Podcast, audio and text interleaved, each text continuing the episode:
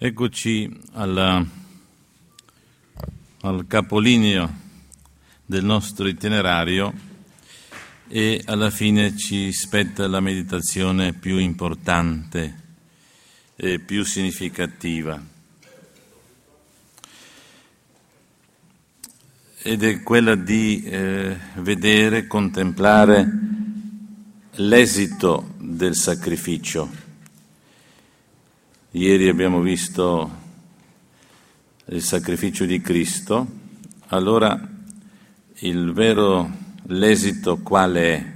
Dove porta un sacrificio compiuto nell'amore? E dunque parliamo della risurrezione. E se, mamma mia, ogni mattina abbiamo un po' di pasticci con questo ribombo. Adesso come si sente? Non voglio parlare fin quando non c'è. 1, 2, 3, 1, 2, 3, 1, 2, 3, 1, 2, 3. Si percepisce così? 1, 2, 3, 1, 2, 3. Su, mi sentite tutti? Sotto? Sen- mi sentite sotto? No. Sotto non si sente. Ribomba, ribomba. 1, 2, 3. 1, oh mamma mia. 1, 2, 3. 1, 2, 3, 1, 2, 3. 1, 2, 3. Dovrebbero lasciare così come era ieri. 1, 2, 3. 1, 2, 3. Mi sentite? No? Non si, si ribomba? No? Sì? Più o meno? Ci siamo? Sì? Un po' troppo forte? No? Si sente? Sì? Adesso sì? Così? Rimbomba? Rimbomba, sì, si sente bom, bom, bom, 1, 2, 3, 1, 2, 3, va bene, più, più, o meno, più o meno ci siamo. Allora,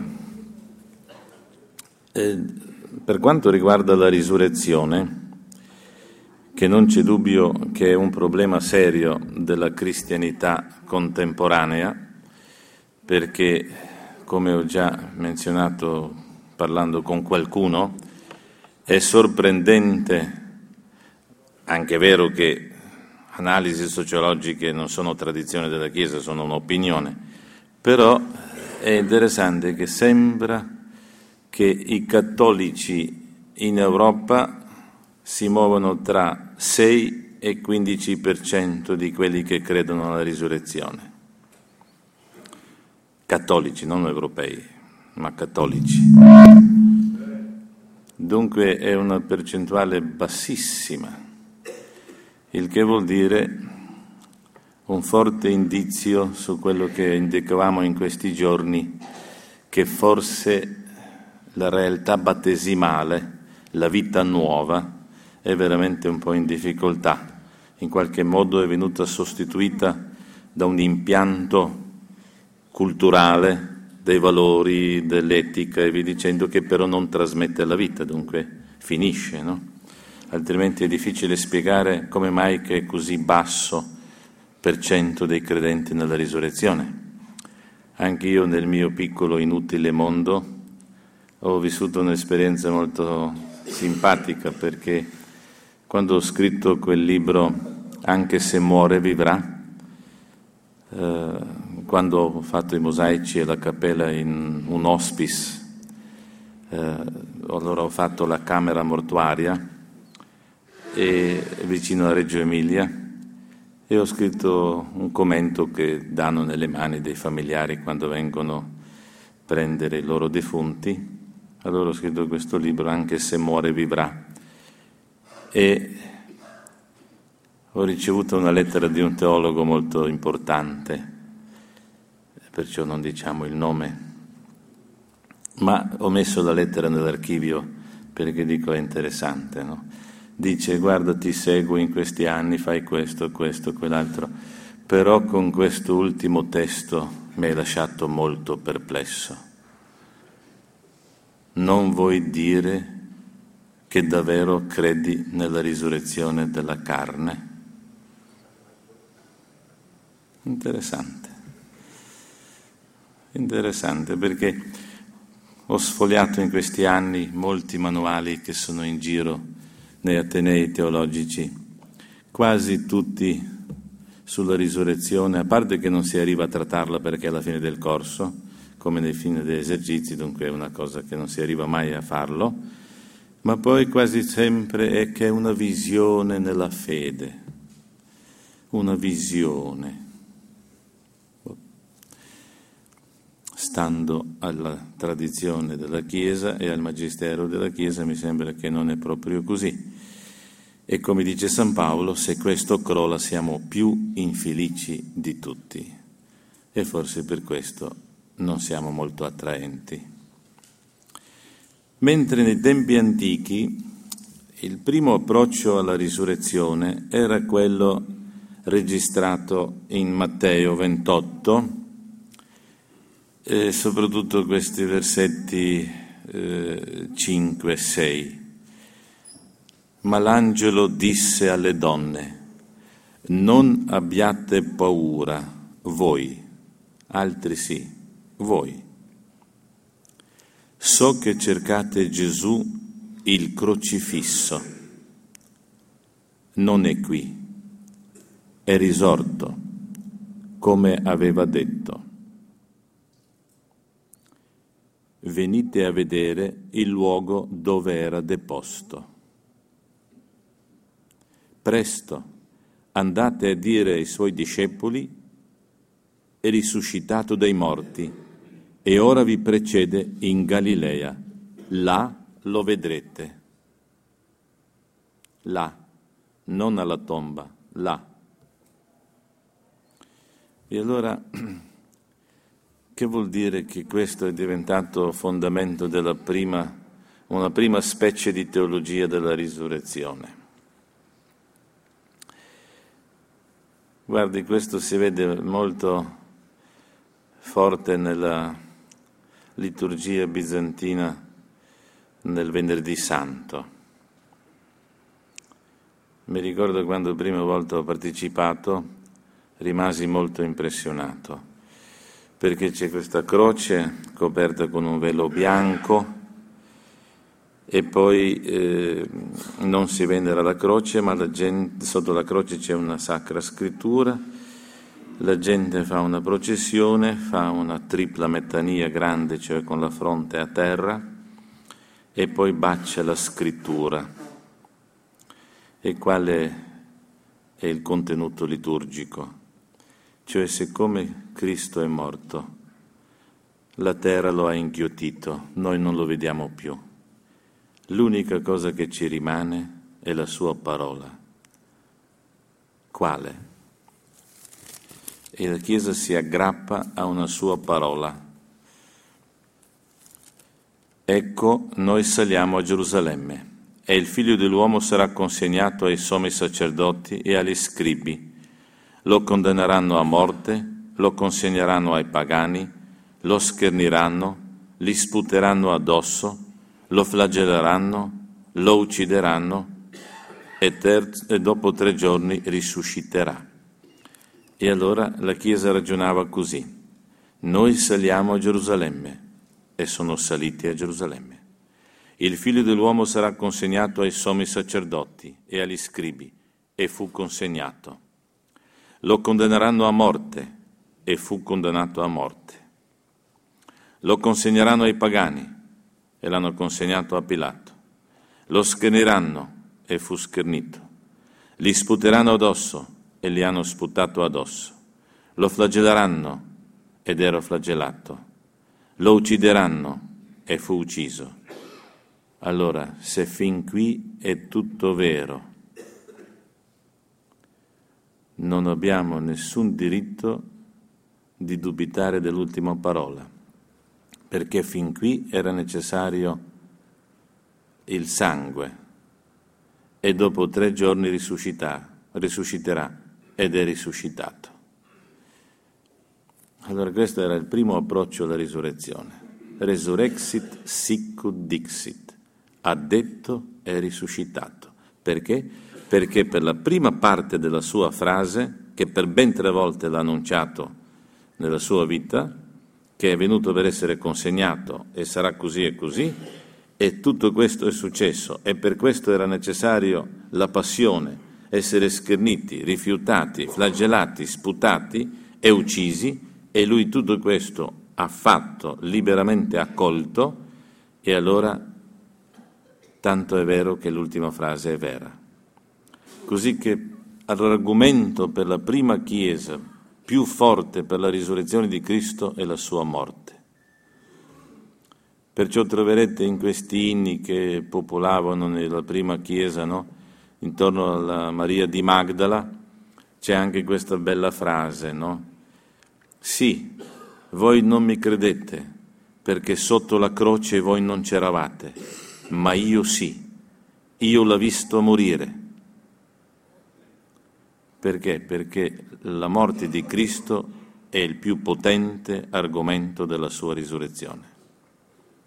Il più potente argomento della risurrezione di Cristo è la sua morte perché lo ha detto e così è successo e ha detto che risusciterà e così è successo. È la prima eh, riflessione che fa la giovane e piccola, Chiesa è proprio questa. Resurrexit sicut dixit. Dunque la sua parola è vera perché è stata vissuta nella passione fino alla morte, dunque questo è. Perciò San Paolo con tanta fierezza dice la parola è fedele, Dio è fedele alla sua parola, ciò che ha detto. Tutte le promesse sono diventate sì. Ecco. Allora questo era un po' il primo approccio alla, alla risurrezione. Ed è interessante no, che in Serbia o in alcune zone della Bulgaria, ancora eh, per le famiglie, no? nelle famiglie del venerdì santo tutti fanno questa piccola scena, no? cioè la croce velata, la Bibbia esposta e quando si passa quella camera, quel soggiorno, si dà una metania alla Bibbia aggrappandosi alla parola perché noi altra possibilità non abbiamo. Ci aggrappiamo alla parola perché ha detto e così farà. E voi sapete che c'è una chiesa intera che ha il fulcro teologico, liturgico della chiesa il sabato santo, che sono maroniti. E mi è toccata anche questa grazia di fare una chiesa a Libano proprio con Sabato Santo, rappresentare Sabato Santo che è proprio il fulcro di tutta la teologia, di tutta la liturgia, di tutta la spiritualità maronita, questa attesa, eh, questo, questa notte prolungata che non finisce, che è molto drammatica e che però eh, fa aggrappare i fedeli alla promessa del Signore. No? è molto potente come spiritualità perché nella vita nostra, come ho già menzionato, la cosa più difficile è quando tu offri te stesso in sacrificio, stai morendo, ti stanno calpestando, ti stanno offendendo, tu non rispondi, ma non vedi ancora il germoglio.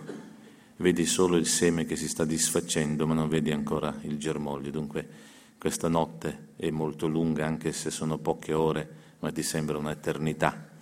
Perciò sabato santo e un sabato esteso attraverso l'universo.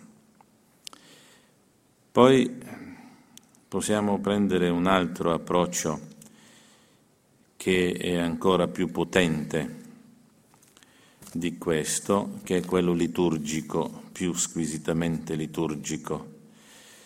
No? E come base eh, della parola di Dio prendiamo Luca 24 del 36 a 43. Mentre essi parlavano di queste cose, cioè della risurrezione e della Pasqua di Cristo, Gesù in persona apparve in mezzo a loro e disse, pace a voi. Stupiti e spaventati credevano di vedere un fantasma, ma egli disse, perché siete turbati e perché sorgono dubbi nel vostro cuore? Guardate le mie mani e i miei piedi, sono proprio io.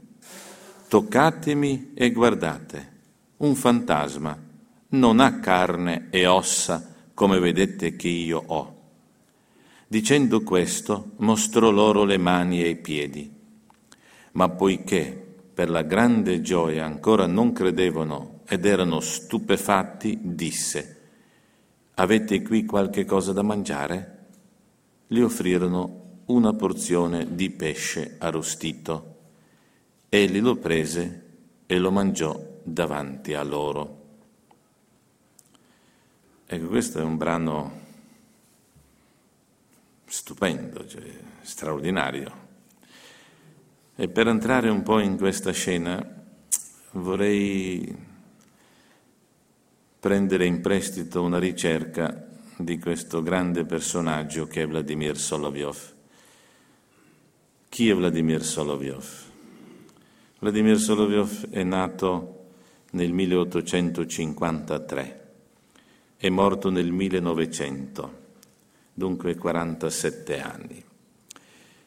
E come scrive Hans Urs von Balthasar, eh, nella sua gloria, dice che con Tommaso d'Aquino Solovyov è il più grande pensatore cristiano del secondo millennio. Dunque non si tratta di un piccolo coniglio, ma di un grande elefante, e un grande visionario, un grande profeta, un uomo veramente interessante. A 6-7 anni ha avuto la prima visione della Sofia divina a 13 anni ha avuto un'altra, eh, poi perde la fede come tutti i russi di quel tempo, diventa un ateo, un anarchico, poi recupera la fede per una grande grazia di Dio, eh, sostiene perché tanti della Chiesa russa pregavano per lui, perché da giovane era molto promettente, allora Molte donne hanno pregato per quest'uomo che si sta perdendo, lui riceve una grande grazia e torna alla fede e dice sì, è evidente che cristiani eh, abbiamo fallito perché non abbiamo più nessun teologo. Dice l'ortodossia è morta a livello intellettuale, protestanti sono tutti scienziati e razionalisti, non hanno nessun teologo, cattolici sono, hanno scambiato teologia con la filosofia, dice è chiaro, tutte e tre chiese moriranno perché non hanno nessuna teologia. Allora si mette a fare la teologia, insegna dappertutto, convinto che la questione è intellettuale, cioè i cristiani sono diventati mondanizzati nell'intelligenza, hanno una intelligenza del mondo ma non della sapienza divina insegna dappertutto, fa delle cose impressionanti, ma non si muove niente. Si ferma e dice no, non c'è niente da fare, ho sbagliato, non è questa la strada. E allora dice sì, si capisce perché, eh, perché chiesa, queste tre chiese falliranno, perché il capitolo 17 di Giovanni è esplicito. Il mondo vi riconoscerà come i miei discepoli se sarete uniti. Dunque non c'è niente da fare, bisogna unirci. E allora si è messo a lavorare per l'unità delle chiese. Cose impressionanti che fece quest'uomo. Andava a vivere in Germania per stare nelle canoniche con i pastori protestanti per avere esperienza della Chiesa protestante direttamente. Ha vissuto in Giacomo, in Croazia, con questo grande vescovo Strossmayer, leader dell'opposizione nel Vaticano I, no? e vivevano lì insieme, predicava, pensi solo che era un laico evidentemente, predicava nella cattedrale di Giacomo, il vescovo gli ha, fatto, gli ha dato da predicare alle messe, vivevano insieme, scriveva il Papa a Roma, ma il Papa a Roma c'era qualche monsignorino di quelli che ho detto l'altro giorno in qualche ufficio, gli rispondeva che è un poeta, che è un sognatore. E allora dice, vabbè, dobbiamo andare agli ebrei perché sono i nostri fratelli maggiori. ha imparato ebraico così che lo scriveva come russo. Poi dice non si può fare solo con gli ebrei, bisogna assolutamente coinvolgere i musulmani. Ha imparato così arabo che ci sono corrispondenze dove lui scrive direttamente le lettere in arabo. Parlava francese così che i francesi quando pubblicavo le cose in Francia non le hanno corretto neanche una virgola. Allora una roba, cioè, una creatività paragonabile a quella di Raffaello che in pochi anni ha fatto tutto.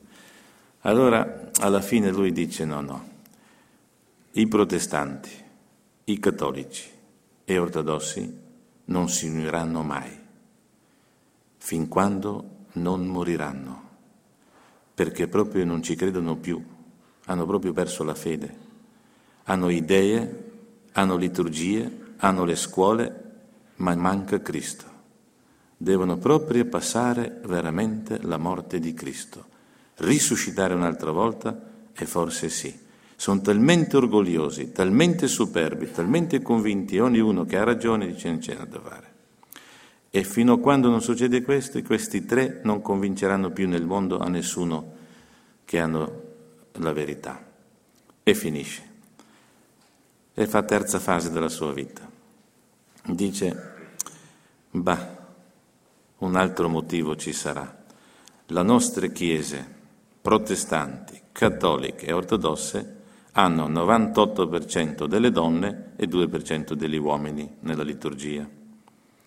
Dice, uomini se devono pregare non ci sono, se devono aggiustare il tetto vengono, ma per pregare no. Dice allora noi abbiamo affeminato la fede, manca la virilità sana. E allora che cosa, perché è fallito questo? Ah, dice perché abbiamo tradito escatologia. Noi ci siamo rinchiusi solo sul passato e per il futuro abbiamo solo cose romantiche, una escatologia idealista, molto astratta. Eh, non vi preoccupate delle cose di qua giù, pensate alle cose lassù, ma non nel senso di San Paolo, ma nel senso di Hegel. Eh, dice è finita escatologia ci ha tradito. Anzi, lui dice una frase, dice che i cattolici che di per sé forse hanno più elaborato un pensiero escatologico, dice però è il più astratto di tutti, dice verrà il secolo in cui non ci sarà più nessuna predica sull'escatologia. È successo anche questo. Dice perché è proprio tutto astratto, dice, dice cosa, cosa si può fare? Ah, bisogna fare un'altra escatologia, bisogna... però andava in giro, predicava, parlava, tutti gli hanno detto ma tu sei un poeta, ma lasci stare. Alla fine cade in un buio totale, dice non c'è niente da fare e si ritira vicino a Mosca in una dacia sua che però è vicino a Sergeo Passat dove c'è questa grande l'aura di Santissima Trinità, dove c'è il corpo di San Sergio di Radonesh, dove si faceva la grande processione della risurrezione per la Pasqua, eccetera. E lui scrive le cose più oscure del suo pensiero. È caduto veramente in un buio molto profondo, molto grave. E poi morì pochi mesi dopo che è successo ciò che adesso racconterò, e il medico rilasciò il documento della morte dicendo è morto per la stanchezza, per esaurimento fisico. Le sue forze si sono esaurite, è morto perché si è esaurito fisicamente, che era anche la sua visione teologica. Ma una notte, quando stava lì tutto cupo, tutto curvo su se stesso nella notte, e non sapeva più né che giorno è né che mese, sente un boato, dopo un po' un altro e dopo un po' un terzo. E al terzo lui riesce a riconoscere di che si tratta. Voi sapete che quando c'era Russia zarista, per la Pasqua erano milioni per la processione, così come per Yeltsin, quando Yeltsin ha fatto la prima processione della risurrezione dopo la, dopo la rivoluzione di ottobre, erano 5 milioni fedeli, cioè una regione. No? Non è che hanno preso una piazza, una regione, 5 milioni di persone.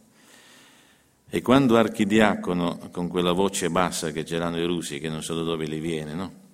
urla a squarciagola, Christos vascrese, Cristo risorto, 5 milioni a squarciagola rispondono, vaistine vascrese, veramente risorto. È un terremoto. E solo la terza volta lo riconosce. Oh, è la Pasqua veramente è risorto. E cade per terra in modo un po' simile a Sant'Agostino.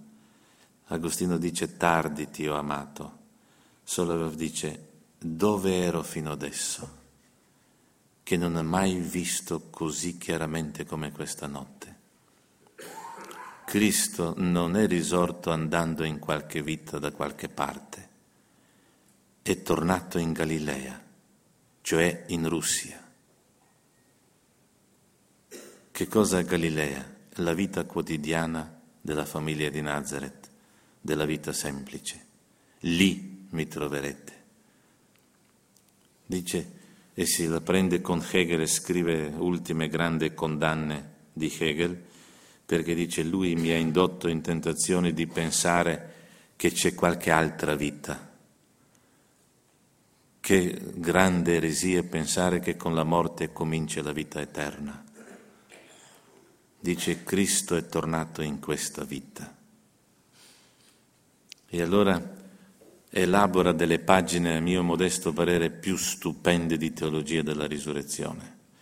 Poi riprese di due, di due suoi grandi discepoli, Ivanov, che è quello su cui ho fatto dottorato io, e Bulgakov che hanno elaborato una grandissima visione della risurrezione. Tutta basata su questo principio qui. Ah, dice Cristo torna, nessuno lo riconosce perché è cambiato. Lo riconoscono dalla voce, Maddalena quando le ha detto Maria, l'ha riconosciuta, e solo delle stigmate, delle ferite, delle cicatrici. Allora lui dice, ma guarda, è proprio ovvio. Ogni funerale cantiamo, nel rito bizantino c'è questo canto bellissimo, che gli angeli santi accompagnano questo defunto nella eterna memoria, no? Nell'eterna anamnesis. E lui dice, ma come non ho mai capito? Che l'eterna memoria è veramente l'amore del Padre che è indistruttibile, non si riesce a distruggere. Tanto è vero che abbiamo ucciso il figlio e il figlio ritorna perché è pieno e totalmente, integralmente entrato nell'amore del Padre. Il suo sacrificio è stato proprio perché lui ha portato, ha piegato l'umanità rebelle e l'ha fatto entrare nell'amore del Padre. Perciò lui ha detto io farò tutto così come tu vuoi affinché il mondo veda che io ti amo e ti obbedisco. Io porto l'umanità nell'ambito dell'amore del Padre affinché sia totalmente penetrata dell'amore del Padre. E quando è stata penetrata dell'amore del Padre? Quando è stato inchiudato sulla croce. Le ferite sono testimoni della totale consegna all'amore del Padre. Ora, se l'amore del Padre è unica cosa incrollabile, che non viene mai meno, è la verità ed è la memoria. E perciò noi chiediamo affinché i morti vengano accompagnati nell'eterna memoria del Padre, cioè che rimangono veramente in Cristo, che Cristo riconosce questi morti come i suoi come parte della sua umanità redenta e risorta e che li riconosce lì e che lì sono custoditi per sempre, nascosti con Cristo in Dio. San Paolo. Dice, ma è evidente, padre se lo ha risuscitato, poteva benissimo guarirgli le cicatrici. Cosa vuoi che sia per lui cicatrice? Uno scherzetto. Perché non li ha guariti? Perché sono testimoni dell'ingresso nell'eterna memoria, perché lì Cristo è entrato con la sua umanità integralmente nell'amore del Padre. E ciò che entra nell'amore del Padre entra nella memoria e non esce più, perché la memoria di Dio dura in eterno così come l'amore. Tutto avrà la fine, dice Paolo, solo l'amore rimane. Perciò dice è talmente ovvio che il corpo di Cristo, entrato nell'amore del Padre, non può putrefare, non può. Sarebbe un sconfessare l'esistenza e la verità di Dio. Dio è l'amore che rimane e che è incrollabile, non si riesce a distruggere. Si può fare quello che si vuole, ma non si riesce a distruggere. Allora lui dice, ma infatti che cos'è la liturgia? Una eterna anamnesis noi portiamo un pane povero, fatto dai peccatori, una miseria umana, frutto della terra e del lavoro dell'uomo. Con epiclesis, con epiclesis della Chiesa, con la discesa dello Spirito, questo pane viene assorbito in Cristo, tanto di diventare Cristo diventa Cristo in persona e rimane lì. Noi alla comunione riceviamo già Cristo, riceviamo già Cristo, eppure riconosciamo ancora il pane. Dice, ma come non capivo prima che così accade con la morte e la risurrezione di Cristo? un corpo mortale miserabile che Cristo ha assunto, con l'epiclesis, tanto è vero che agli ebrei si, si dice esplicitamente che Cristo non offrì se stesso da solo, ma per mezzo dello Spirito al Padre, e che è lo Spirito che lo risuscita. Padre lo risuscita per mezzo dello Spirito e che adesso Cristo torna e è nella eterna memoria del Padre. Allora si apre una pista molto interessante, cioè possiamo adesso fare una piccola eresia, però eresie come sapete sono sempre geniali, solo che sono parziali, per questo sono eresie, ma sono sempre geniali, solo non sono la verità perché sono un dettaglio considerato come se fosse tutto. Ma prendiamo un'eresia perché ci aiuta a capire la verità. Guarda, tu fai un gesto di carità. Non so, offri a uno un po' di pane, prosciutto, un po' di vino. In quel momento provi a immaginare che si scatta una foto tridimensionale per di più e viene registrata qua sopra in una stanza. Poi tu vedi una donna piangere le dici quattro parole di consolazione, di vicinanza. Si registrano queste parole e vengono conservate in una stanza superiore. Poi a uno si rovina la macchina, tu lo prendi, lo porti avanti tu, si registra questo e viene custodito su. Più opere di carità fai, più ti distruggi, perché chi ama si distrugge, perché l'amore si realizza abbiamo visto ieri, in modo pasquale. Tu ti consumi. Se tu ti risparmi, allora non ti consumi, perciò creperai. Se invece ti consumi per amore, morirai. E quando sei morto, e il tuo corpo è totalmente distrutto perché alla fine magari un cancro ti divora e sei proprio sfinito male e ti seppelliscono, Bene, una domandina piccola. Che cosa è rimasto nella stanza superiore? tutto quanto è vissuto nell'amore, perché l'amore dura in eterno. Non solo, il tuo corpo è tutto distrutto, ma nella stanza superiore come si vede la tua persona? Come bellezza. Che cosa è la bellezza? Prendiamo Florensky, grande discepolo di Solovyov. Che cosa è la bellezza? Lui dice così, la verità rivelata è l'amore, l'amore realizzato è la bellezza. L'amore realizzato è la bellezza. Allora, che cosa abbiamo registrato durante la tua vita? Solo ciò che hai vissuto nell'amore. Questo viene registrato adesso.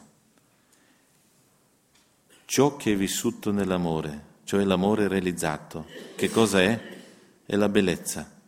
Dunque, il tuo corpo è totalmente distrutto.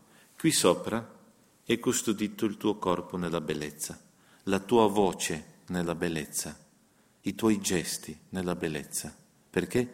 Perché l'amore è realizzato. Dove sta eresia? Eresia sta che questo non è una fotografia, questo sarebbe eretico, ma è un realismo puro, proprio puro, puro realismo. Quando io faccio un gesto della carità, io vivo l'umanità di Cristo risorto, riconosco la mia umanità, quella sua.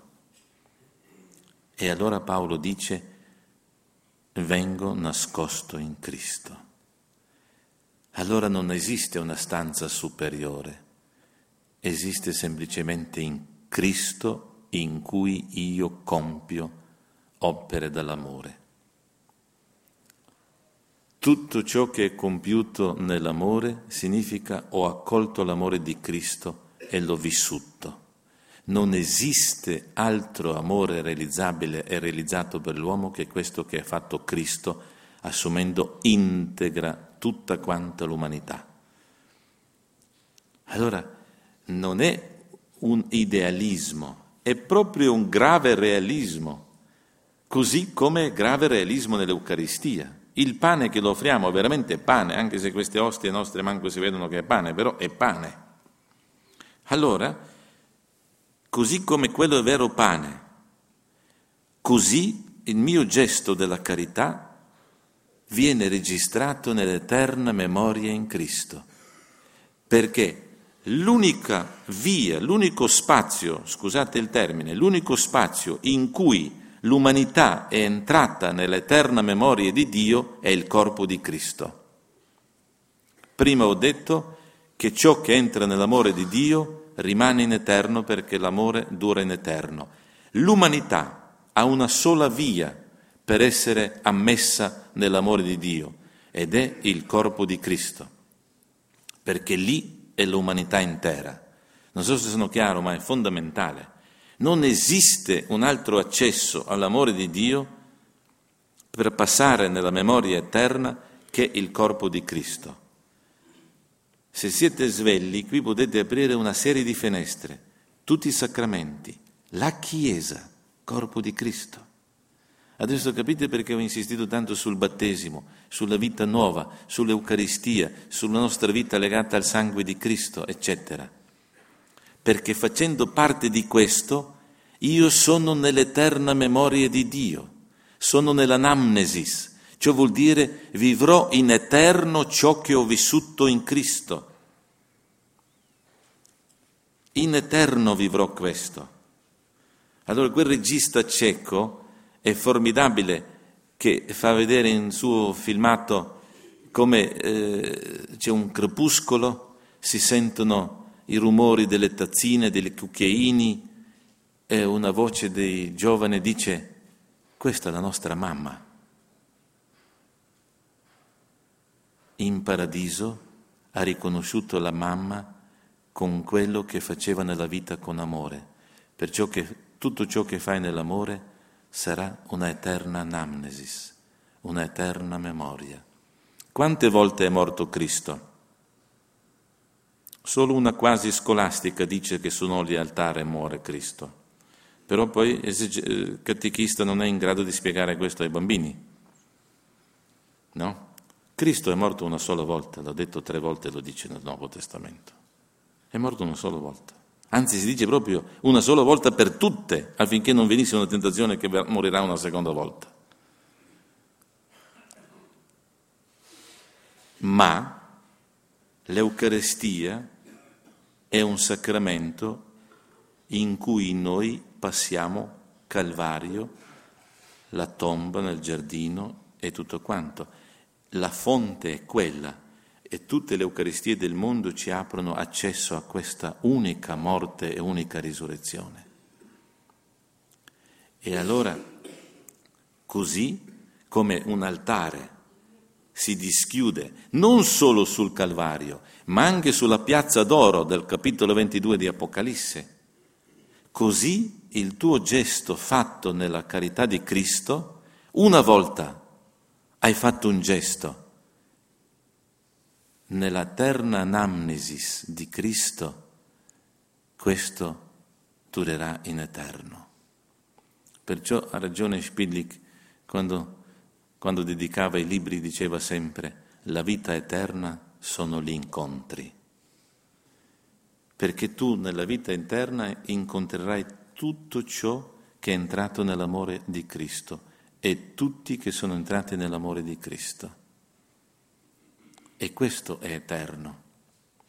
Anzi, Velemirovic, un teologo serbo che ha studiato da Solovyov e ha lavorato anche lui una grandiosa visione della risurrezione, lui dice, ha ragione il maestro che dice non c'è la vita eterna dopo la morte, perché se comincia con la morte non è eterna, è una eternità triste se comincia con la morte.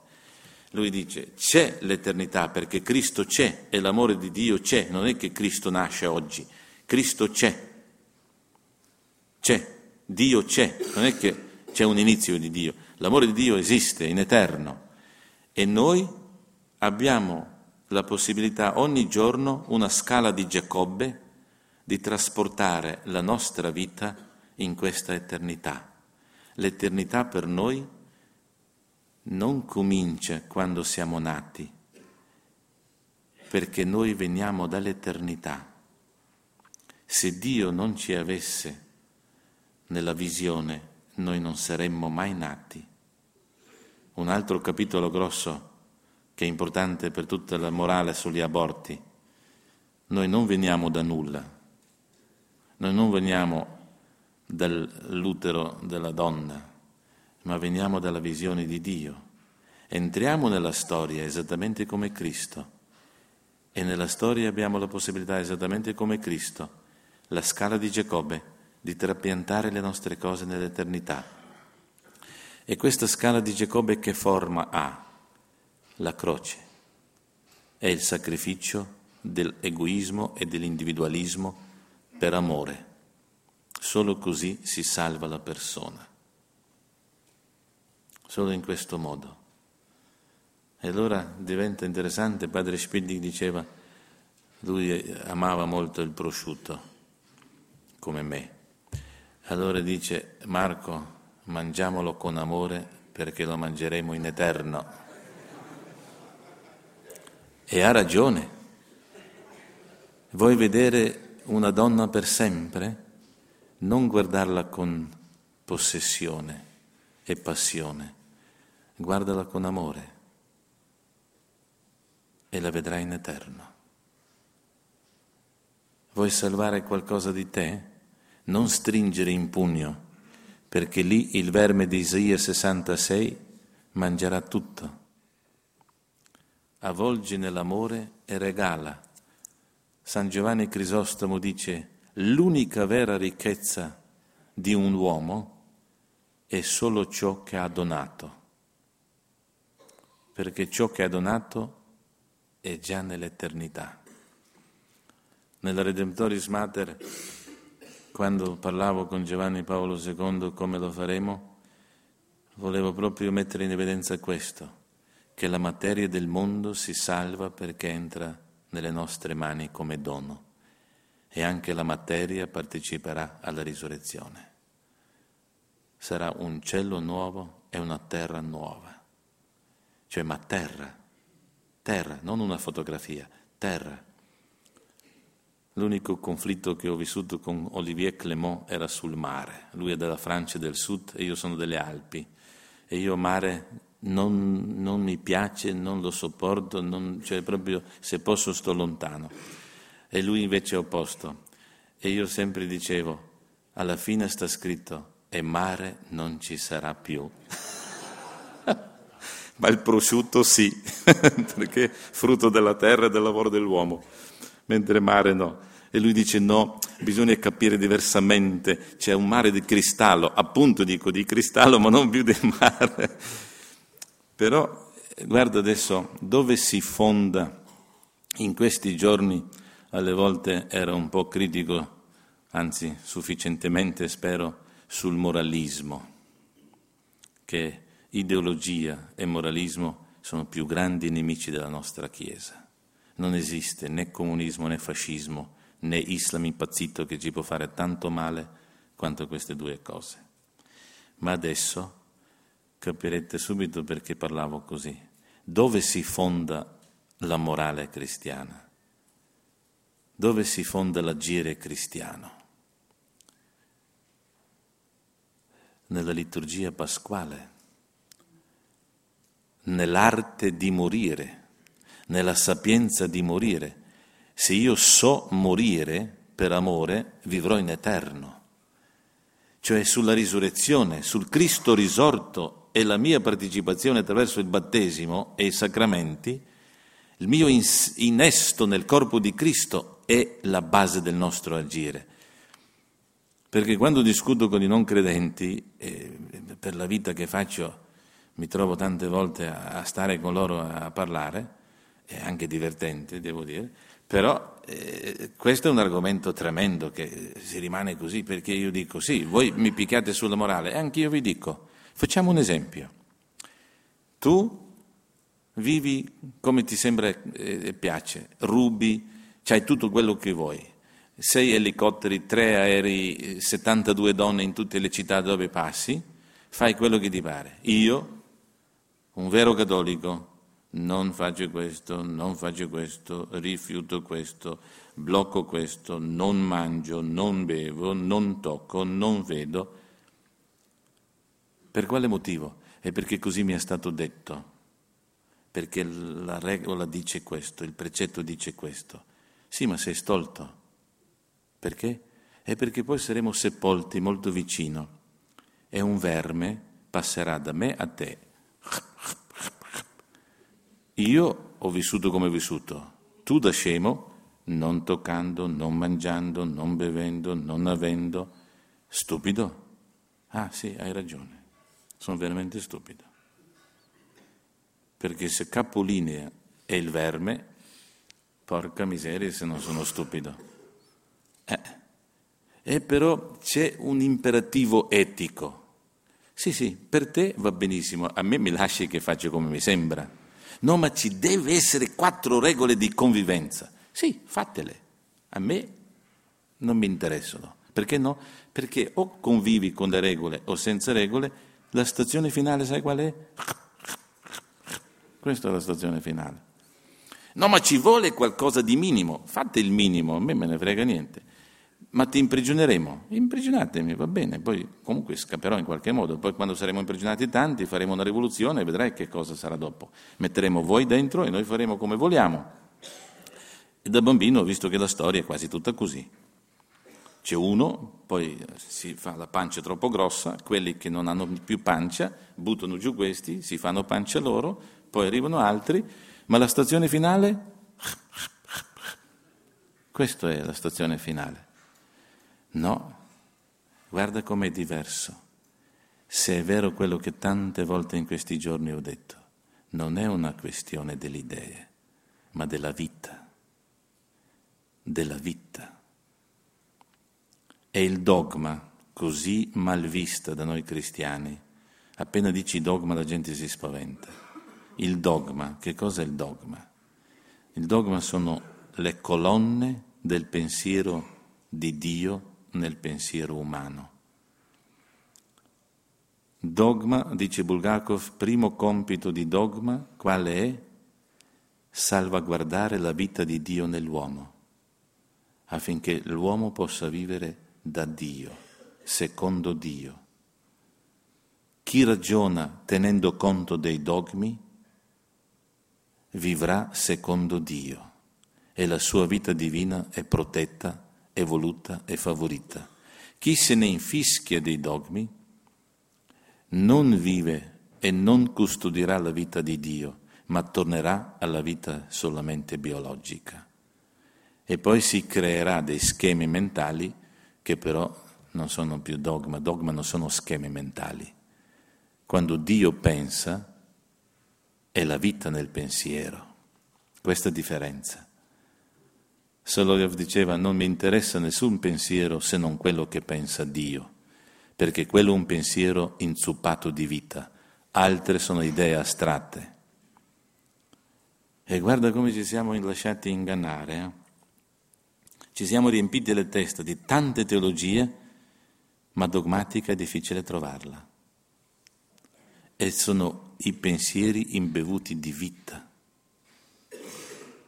Noi non siamo romantici, siamo intellettuali, ma considerando il dogma. Allora concludiamo ancora una volta. Cristo comunque è morto. Che cosa significa la morte? La separazione dell'anima e del corpo, no? Cioè l'anima e spirito si separano dell'anima-corpo, questa è la morte. Anzi, forse se accende cosa faccio vedere un schemino, perché è molto importante vedere come veramente muore Cristo e perché risuscita immediatamente, perché non ha aspettato una settimana, perché ha risuscitato immediatamente, perché bisogna capire che cosa succederà con noi quando, quando arriveremo al momento della morte. No? Ma se qualcuno ancora non è convinto, eh, prendete il capitolo 15 di, eh, di prima lettera ai Corinzi, dal versetto 35 e poi, Paolo dice persino così, come risuscitano i morti? Con quale corpo verranno? E lui dice, pensi un po', stolto, dice, ti rendi conto? Dice stolto. Ciò che tu semini non prende vita se prima non muore, e quello che semini non è il corpo che nascerà, ma un semplice chicco di grano, per esempio, o di altro genere. E poi spiega, leggerete, vedrete, che cosa Paolo dice? Quando io sono nato, io sono un chicco di grano codotto nella terra. Se sono intelligente e sapiente, io sto ogni giorno morendo a causa dell'amore e la sapienza della morte, come dice Bulgakov. Io muoio a causa dell'amore. Quando sarò totalmente disfatto, sarà un germoglio. Questo germoglio è simile al seme? Per niente. Dice Paolo, seme sembra un chicco di terra, di pietra, una petruzza. Il germoglio è verde, succoso, vivo, bello. Dice così come il germ, germoglio si distingue del seme, Così il corpo risorto è diverso del corpo nostro che adesso viviamo. Noi abbiamo questo corpo come semina, per seminare bene affinché germolerà il nostro corpo spirituale, perché lo dice con chiarezza. Si semina un corpo animale, risorge un corpo spirituale. Ma un corpo, non una fotografia, un corpo spirituale. E allora tutto dipende dell'arte della vita qui. Ecco dove è fondato il nostro agire, il nostro pensare. Se penso con amore, agisco con amore, voglio con amore, desidero con amore, sento con amore, questo sarà la mia vita eterna. E io queste cose non li posso fare se non parte del corpo di Cristo. Adesso capite quanto è importante il battesimo, l'Eucaristia, eccetera. Solo come parte del corpo di Cristo io posso fare queste cose. E nella seconda Corinzi 5 dice questa cosa qui. Quanto è potente questo. Perciò sospiriamo in questo nostro stato, desiderosi di rivestirci del nostro corpo celeste, a condizione però di essere trovati già vestiti, non nudi in realtà, quanti siamo in questo corpo, sospiriamo come sotto un peso, non volendo venire spoliati, ma sopravvestiti, perché ciò che è mortale venga assorbito dalla vita. È Dio che ci ha fatti per questo e ci ha dato l'accappare dello Spirito. E sono andato a guardare tante volte in greco questa parola assorbito. Ed è proprio così, come era quella carta nei tempi antichi che si scriveva a mano. Allora Paolo ha questa visione. Il nostro corpo, rivestito di Cristo con il battesimo, attraverso la nostra vita in Cristo, viene assorbito nel corpo di Cristo. Viene assorbito nel corpo di Cristo. Adesso vediamo un attimino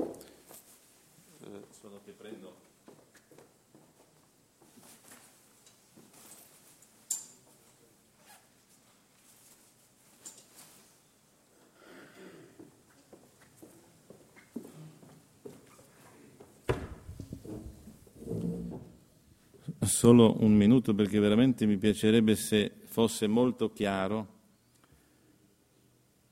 se fosse veramente molto chiaro quanto è grandiosa la nostra fede per quanto riguarda la risurrezione.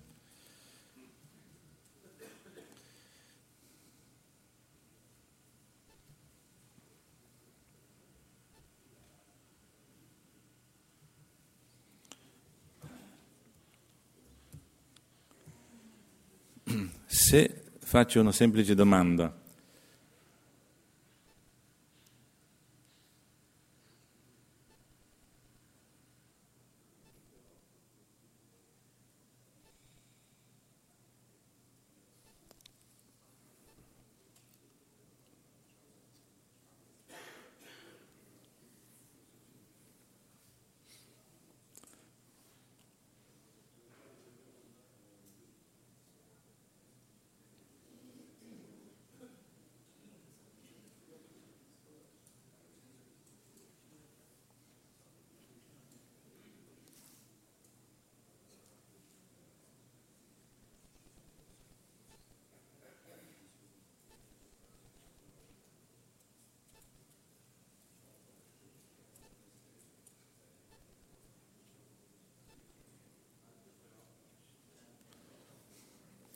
Allora, se faccio una semplice domanda, dove è l'epicentro del io di Cristo? Qui o sarebbe quel famoso epicentro qua? È evidentemente che questo non possiamo dire se no che l'epicentro di Cristo è qui. Allora, perché? Perché lui vive costantemente questa unità con il Padre, cioè con lo Spirito Santo. Allora lì è l'epicentro di Cristo. La morte di Cristo che cosa sarebbe? Sarebbe la separazione di questo da questo. Quando Cristo muore, il suo corpo viene sepolto. Ma Cristo dov'è? E beh, Cristo rimane perché il suo epicentro della persona è qui. Tanto è vero che quel passaggio della discesa all'inferi è fondamentale per la teologia della risurrezione, perché quando Cristo ha il suo corpo nella tomba, Cristo è attivo, agisce, va agli inferi. Cristo sta ancora reden, reden, eh, salvando l'umanità, è, è importantissimo questa cosa. Dopo che cosa succede? Cristo è morto solo tanto tempo quanto era necessario che il suo corpo è assorbito alla morte, perché la morte sarà sconfitta quando sarà soddisfatta, cioè quando ucciderà. Quando finalmente ucciderà sarà sconfitta. Perché? Perché il corpo di Cristo non ha spazio per il peccato e né per la morte. Se non c'è spazio per il peccato nel corpo di Cristo, non c'è neanche spazio per la morte. Allora che succede? Cristo si ritira dal corpo per accettare la morte. Quando la morte penetra il suo corpo, dopo un istante Cristo si riappropria del corpo e l'amore del Padre e del Figlio testualmente brucia la morte nel suo corpo, perché lì non c'è spazio per nessuna morte. Ora, se noi viviamo in Cristo, quando noi moriamo succede la stessa cosa. Se il nostro epicentro è qui, io l'anno scorso quando mi è morta la mamma, ho vissuto questa cosa in un modo così palpabile che anche se non so che cosa mi aspetta, questo lo avrò davanti agli occhi.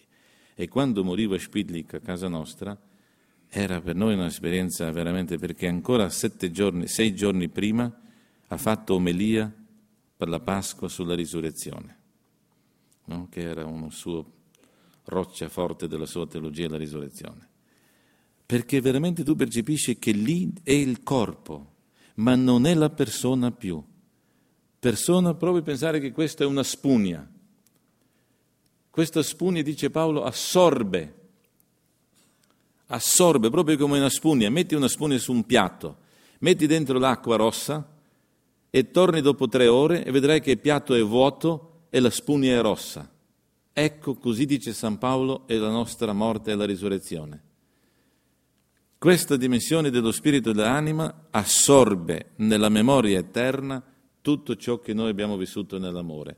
La tristezza è se noi casomai viviamo qui. Adesso capite il fiasco e la frustrazione perenne se i cristiani viviamo qua e cerchiamo attraverso qualche proiezione idealista e moralista vivere la fede. Ed è per questo che non c'è la fede nella risurrezione, perché questo schemino non ti può dare la teologia della risurrezione, non ti la può dare. Vorrei che almeno questo diventasse chiarissimo per noi e che lo smettessimo andare avanti in questo modo, che è totalmente inutile. Così alla risurrezione non arriverà nessuno e perciò c'è così fragile la fede nella risurrezione. E anche morale, che è tanto proclamata in questo schema, è facilmente sdoppiata o continuamente tentata dei compromessi, perché è basata sulle cose astratte e non sulla vita. Mentre se si vive in Cristo, veramente in Cristo si risusciterà. Ecco, voleva insistere un po' su questo perché penso che è veramente la nostra fede è così bella. Ti rendi conto? Mangiare prosciutto con amore perché lo mangeremo in eterno. Guardarci eh, con amore perché ci vedremo sempre. Dostoevsky quando fa quell'esempio della donna con cipolla, no? Si sveglia questa donna, sta attaccata a una cipolla tra cielo e terra, anzi sotto c'è l'inferno urla, urla, urla, si apre il cielo e dice senti, niente da fare, in cielo si arriva con ciò che hai dato con amore, tu hai dato una cipolla, se ti porta in cielo va bene, se no pazienza, non si può diversamente. Hamiakov dice nell'inferno si va da soli, in paradiso si va insieme. Ivanov dice quando si arriva davanti a San Pietro tutti vorrebbero giustificarsi con un elenco di opere buone. Niente da fare, solo se dal cielo qualcuno dirà, questa voce la conosco, mi ha amato, questa mano conosco perché mi ha trattato bene. Ok, si può entrare, perché deve essere riconosciuto. Non sei da solo con un elenco delle cose buone che hai fatto. Giorni fa sembrava come se io fossi contro opere buone. No, no, avete capito adesso che vuol dire opera buona è una liturgia, è veramente passare avanti l'amore di Dio con quale si è amati, si è vissuti. Guarda, concludiamo con una immagine almeno un po' più ottimistica. Aspetta, vediamo dove sarà. Sarà, sì, sarà questo. Almeno